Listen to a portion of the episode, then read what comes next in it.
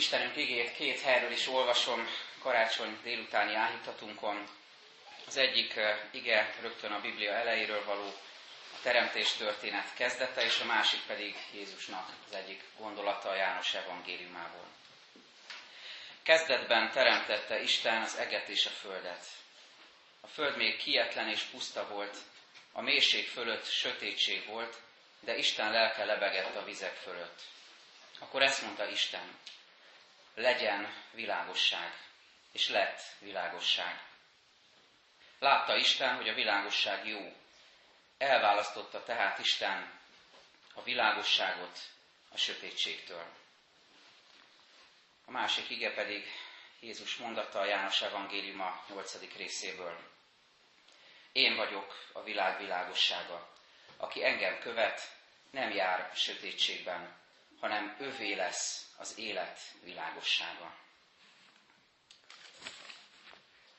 Feleségemmel részt vettünk a tanári karácsonyi ünnepségen az ökumenikus iskolában pár nappal ezelőtt, és érdekes volt, hogy lehetett tanároknak különböző verseket mondani, gondolatokat, novellákat felolvasni, és az egyik tanárnő még karácsony előtt pár héttel összegyűjtötte a gyerekek gondolatait karácsonyról, illetve a jövendőről, hogy mit gondolnak ők, és hogyan vélekednek a karácsonyról és a jövendőről. És nagyon tanulságosak voltak ezek a mondatok, csak kettőt ezek közül hadd idézzek bevezetésként. Az egyik így szólt, az egyik gyermek ezt írta, a karácsonykor, egy definíciók, hogy mi is a karácsony, karácsonykor a nagymamák versenyeznek egymással, hogy ki főz jobban. Ez az egyik, gondolom, hogy ezt hamarosan fogjuk tapasztalni, hogy hát ha nem is kigyőzött, de hogy ez a versengés ez valóságos, és finom étkek születnek. A másik pedig, a skála másik végén, hogy ne csak ilyen vidámat mondjak, az egyik gyermek azt írta, remélem, ez a jövendőről szólt, remélem nem leszek hajléktalan. Írta egy olyan gyermek, aki itt ér közöttünk, nyilván egy viszonylag jobb környéken, jobb családból származva, és mégis a szíve mélyén ez a vágy van ott, vagy ez a sóhaj, hogy remélem nem leszek hajléktalan. És azt gondolom, hogy ez a két gondolat olyan szépen leírja, hogy hogyan is vagyunk mi itt karácsony környékén. Ezekkel a gyermeki vágyakkal, elképzelésekkel a szívünkben, meg ezekkel a nagyon kedves emlékekkel, nagymamákról, illatokról, ízekről, látványról, világosságról, fényekről, és ugyanakkor azzal a lelkünket szorító vágyal is itt vagyunk, hogy nem szeretnénk, hogyha valami rossz történne velünk, hogyha hajlék nélkül kéne töltenünk például a karácsony ünnepét. És azt gondolom, hogy éppen ez jelzi azt, hogy a karácsony mennyire különös módon forraszt egybe különböző, nagyon különböző érzéseket, tapasztalásokat. És azt is mondhatom ezt a két igét egymás mellé téve, amit felolvastam, hogy, hogy karácsonykor valahogy egymásra torlódik a teremtés történet és az újjáteremtésünk története. Nagyon érdekesen egybecsúszik ennek a kettőnek a, a jelentősége számunkra, és ezért szeretnék erről szólni pár szót ma este. Az Efézusi levél elején mondja Pál, hogy, hogy az Atya már a világ teremtése előtt kiválasztott bennünket Krisztusban. Ez olyan titok, ugyanolyan titok, mint a gyermekek számára, mindannyiunk számára a karácsony, az angyaljárás, az ajándékok, a fának az oda kerülése, ugyanilyen titok számunkra az is, hogy hogy lehet az, hogy, hogy mi már akkor ott voltunk Isten szívében, Isten gondolataiban, amikor még nem is létezett a világ. Isten szívében ott volt már mindannyiunknak a megteremtése és újjáteremtése. Tehát a teremtéskor szólal e, ez a e, teremtő isteni szó, hogy legyen világosság, és karácsonykor pedig azt látjuk, hogy ez igazán beteljesedik. Lett világosság, és méghozzá nem csak fizikailag, hanem lelki értelemben is. És a teremtésnek és az újjáteremtésnek a munkája valahogy folyamatosan ismétlődik az életünkben, és újra meg újra mindannyiunk szívében megtörténik ennek a csodája. Az első gondolat, amit elétek hozok az igét, e, újra szívünkbe idézve, az az alaphelyzet, amiben megérkezik ez a teremtett világosság, a legyen világosságnak a meghirdetése, és ugyanakkor az újjáteremtésünknek a, a fénye, világossága. Mi ez az alaphelyzet? Négy szót idézek a teremtés történetből, amit felolvastam. Kietlen, puszta, mélység és sötétség. Mit jelent ez a mi életünkre nézve? Hogy lássuk meg, nézzünk ezzel szembe, hogy aztán erre ragyoghasson rá az Isten világossága. Kietlen. Kietlen, amikor elfogynak a gondolataink, amikor elfogy a kreativitásunk, amikor nincsen termékenység, amikor nem tudunk teremteni, nem tudunk alkotni. Vagy úgy is mondhatnám, hogy amikor rutinszerűvé válik az életünk. És ezt érdemes egy kicsit a karácsony gondolatkörébe is behelyezni, hogy, hogy milyen az, amikor tényleg szívvel, lélekkel tudunk valamit csinálni, egy kis igéskártyát megírni, vagy egy beiglit megsütni, és milyen az, amikor ez rutinszerűvé válik. Amikor már sorozatgyártás van, amikor nincsen igazán átélt valóság az ünnepnek. De nem csak karácsonykor, máskor is van ilyen, hogy kietlen az életünk. Aztán ez kiegészíti a másik szó, a puszta.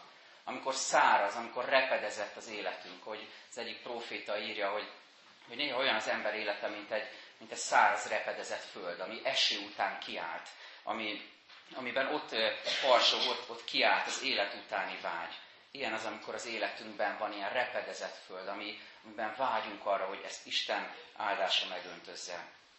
Aztán ott vannak a mélységeink is. Így az év vége felé közeledve mérleget vonunk, és, és elgondoljuk, hogy mi minden történt velünk. Nyilván voltak krízisek, mélységek, betegség, gyász, halál, lelkisebek, lehetett harag az életünkben, történhetett válás a családunkban, a környezetünkben, lehet irítség, lehet önzés, lehet meg nem bocsátás, nagyon sokféleképpen élhetjük át, hogy van mélység az életünkben. És végül azt mondja az ige, hogy van sötétség is. Amikor a sötétség valakinek ott van az arcán, nem csak az életében, hanem, hanem ez sugárzik róla. Eszembe jutott a, a fekete lyukaknak a, a kutatása, és az, hogy azt mondják a fekete lyukakról, amik ugye távoli vidékein vannak a, a világűrnek, hogy, hogy ezek olyan, olyas valamik, mondjuk így, amikből nem szökik ki a fény. Tehát mindent benyelnek, és, és nem sugárzik ki belőlük a fény sem. Nem tud kiszökni. Amikor olyan emberrel találkozunk, akinek a sötétség valóság az életében, az olyan, mint egy ilyen fekete lyuk. Hiába árasztasz rá örömöt, fényt, boldogságot, hiába adsz, valahogy benyeli mindent, mindent és, és nem jön ki belőle a világosság. Olyan döbbenetes volt egy pár napja, mondta az, az egyik ismerősöm, hogy ezt a mondatot, hogy félek a karácsonytól. Nem? Döbbenetes hallani ezt, amikor az ünnepre készülünk, amikor örömmel kéne megteljen a szívünk, hogy valaki azt mondja, hogy én félek a karácsonytól. És persze tudjuk, hogy miért van ez, tudjuk, hogy mi az, amitől ilyen tájt félhetünk, retteghetünk, de ha igazán értjük, hogy, hogy mit jelent a karácsony, akkor nem félünk tőle, nem vágyunk rá, vágyunk a titkára, vágyunk arra, ami ilyenkor árad a menny felől az embervilág felé. Olyan csodálatos tehát, hogy egy, egy mennyei szimfónia két egymást kiegészítő dallamaként egyszerre szólal meg az, hogy legyen világosság, és az, amit Jézus mond, én vagyok a világ világossága, aki engem követ, nem jár sötétségben. Az első tehát ez, miért kell eljönnie, milyen körülmények közé kell eljönnie a, világ világosságának? Hát ebbe a helyzetbe, amiről beszéltem. Aztán a másik kérdés, amit föltehetünk magunknak, hogy hogyan jelenik meg a világosság az életünkben. Érdekes azt látni, hogy nagyon sok ember számára valami riasztót jelent a világosság. Nem vonzó, hanem inkább valami nehézséget, valami, valami kihívást hordoz magában. Mert mi történik, ahol világosság van? Kiderülnek a dolgok. Napvilágra jön minden. Nem lehet letagadni a valóságot. Ahol világosság, lelki, hitbeli világosság van, ott kiderül, hogy kik vagyunk valójában hogy ki vagyok én az Istennel való kapcsolatomban, hogy ki vagyok én a veled való kapcsolatomban. És hogyha világosság van, akkor azt gondolja sok ember, hogy, hogy nehéz lesz ezt szerint élni, nehéz lesz ehhez szabni az életünket. Ezért van az talán, hogy, hogy sokan félnek a világosságtól. Pedig ha valahol felkapcsoljuk a lámpát, olyan jó, hogy, hogy, hogy minden világossá válik. Hogyha van egy zseblámpánk, és egy sötét szobába lépünk, és a sarokba világítunk, akkor látjuk, hogy mi van ott, vagy látjuk, hogy mit, hova tettünk. Vagy amikor a napfelkelte berobban a, a, hajnalba, akkor, akkor minden világossá válik, és, és egészen egyértelművé válnak az életünk dolgai. És ezért hadd idézzem újra a teremtés történetet. Azt olvassuk, hogy látta Isten, hogy a világosság jó. Vagyis ennek az üzenetét hordozza Jézusnak az eljövetele karácsonykor, hogy Isten azt szeretné, hogyha érzékelnénk, hogy ez a világosság, ez jó, ez szükséges. Jó, mert felszabadít, mert gyógyít, mert utat mutat, táplál, életet ad, reményt ad, segít bűnbánatot tartani, segít valami újat kezdeni, segít kitisztázni a dolgokat, és segít rendbe tenni az életünknek a káosszal teljes részeit, az életünk káoszba fordult pillanatait és helyeit. Jézus a világosságát árasztja ránk, és ez jelenti a Szentlélek ajándék az életünkben. Hadd folytassam azzal, és hadd nézzünk még rá harmadszor arra is, hogy milyen munkát végez Istennek a világossága, Krisztusnak a világossága az életünkben. És ez nem más, mint a szétválasztásnak a munkája. Hadd tekintsünk még rá erre, ennek az öröm hírére. Azt olvassuk a teremtés történetben, hogy Isten elválasztotta a világosságot a sötétségtől. Olyan természetes dolog a különböző dolgok szétválasztása az életünkben. Háziasszonyok számára a tojás sárgájának és fehérének a szétválasztása, vagy ugyanilyen természetes, hogy az egyik oldalon vannak a páros számok, a másik oldalon a páratlan számok az utcán, vagy ugyanilyen természetes, hogy a szennyes ruhát szétválogatjuk színesre és fehérre, de az életünk számos területén nem ennyire természetes a szétválasztás. Pedig Isten szeretné, hogyha a világosság, világosság lenne, a sötétség pedig sötétség. Jézus ezért mondja, aki engem követ, nem jár sötétségben. Ez a keresztény ember identitása. Mit jelent ez? Aki nem jár más sötétségben, vagyis Krisztus világossága van a szívében, az életében, hogyha ez igaz ránk, akkor már nem kell részt vennünk a sötétség cselekedeteiben. Szabadok vagyunk arra, hogy ebben ne vállaljunk részt, hanem letegyük a voksunkat a világosság cselekedetei mellett. Már nem kell kompromisszumokat kötnöd a sötétséggel. Már nem kell szemérmesen és meghasonlottan bólogatnod a sötétségnek a dolgaira, hanem vállalhatod a véleményedet, és kiállhatsz a világosság mellett. És végül már nem kell szégyenkezned, hogyha ha mégis védkezel, ha mégis néha a sötétség gondolatai, cselekedetei jönnek az életedbe, az ajkadra, a tetteidbe. Mert Jézustól kapsz reménységet, világosságot és új esélyt. Egy nagyon, számomra nagyon meghatározó lelki képet, látást szeretnék még megosztani veletek. Ezt hozta elém Isten az utóbbi hetekben. Az Oriba járunk Kristóffal úszni, és hogy megyünk a az úszoda felé számos fenyőfa mellett vezet el az ösvény az utunk. És nagyon érdekes volt rácsodálkozni ezekre a csodálatos száfa fenyőkre, de amikor kicsit lassabban mentünk, és nem siettünk annyira az úszásra, akkor észrevettük azt is, hogy, hogy ezekre a fenyőfákra, egyikre, másikra felkúszott a borostyán. Ezt sokszor gyönyörködünk a borostyánban. A kerteinkben is vannak ilyenek, és, és sokszor díszítő elemként is használjuk a borostyán. De olyan érdekes volt megfigyelni azt, hogy egyik másik fán, fára már olyan erőteljesen kúszott fel a borostyán, hogy, hogy már vastagabb volt a törzse, mint magának a fenyőfának. Az egyik előtt döbbenten álltam, és azon gondolkoztam, hogy most ez egy fenyőfa, vagy egy borostyánfa. Egy fenyőfa, amire fölkúszott a borostyán, vagy egy borostyánfa, ami mellett úgy mellesleg ott van egy fenyőfa is az életünknek a cselekedetei, a sötétségnek a cselekedetei néha olyanok, mint ez a borostyán. Először még tetszetősek, először még díszítő elemként használ, használjuk őket, először még, még megtűrjük őket.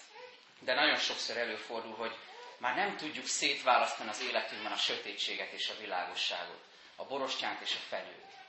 Ha te fenyő vagy, hogy téged fenyőnek teremtett az Isten, hát neked ez az identitásod, ha neked ragyognod kell zölden az erdőben, akkor nem engedheted meg, hogy körbefonja az életedet a borostyán.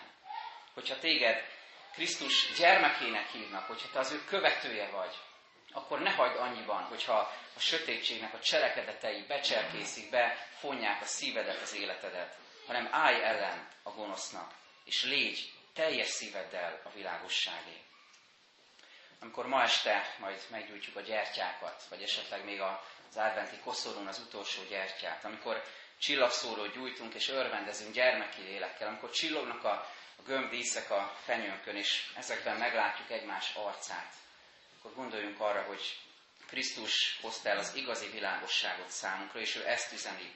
Legyen világosság, meg azt, hogy aki engem követ, nem jár sötétségben. Amen. Hajtsuk meg fejünket és imádkozzunk.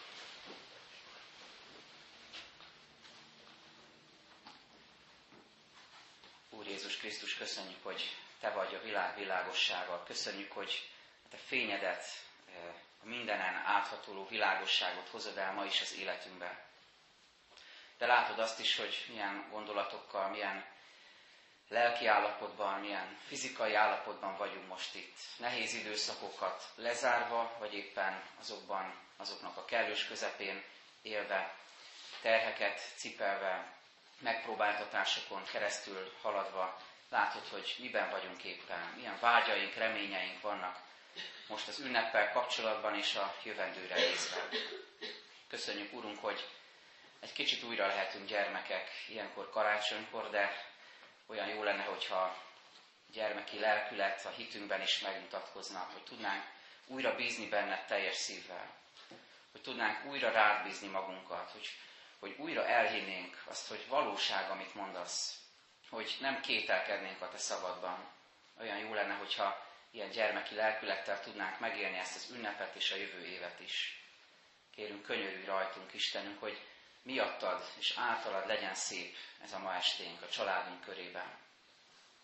És kérünk, légy azokkal, akik magányosan, otthon nélkül, hidegben, fázva, sokszor reménytelenül ünneplik a karácsonyt, légy velük is, és, és mutasd meg nekik, hogy, hogy a te eljöveteled valóság, és a te világosságod tudja az ő szívüket is felét fordítani, és, és kiteljesíteni az életüket. Köszönjük, hogy itt vagy velünk, és kérünk, hogy hordoz továbbra is az életünket, megváltunk, szabadítunk. Jézus Krisztus. Amen.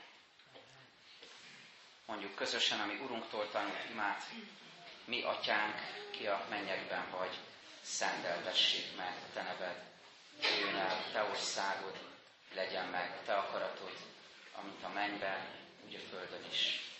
Mindennapi kenyerünket add meg nékünk ma, és bocsáss meg a mi védkeinket, miképpen mi is megbocsátunk az ellenünk védkezőknek. És ne védj minket kísértésben, de szabadíts meg minket a gonosztól, mert Téd az ország, hatalom és a dicsőség mind örökké. Amen. Fennállva fogadjuk Isten áldását. Jézus mondja, járjatok világosságban. Amen.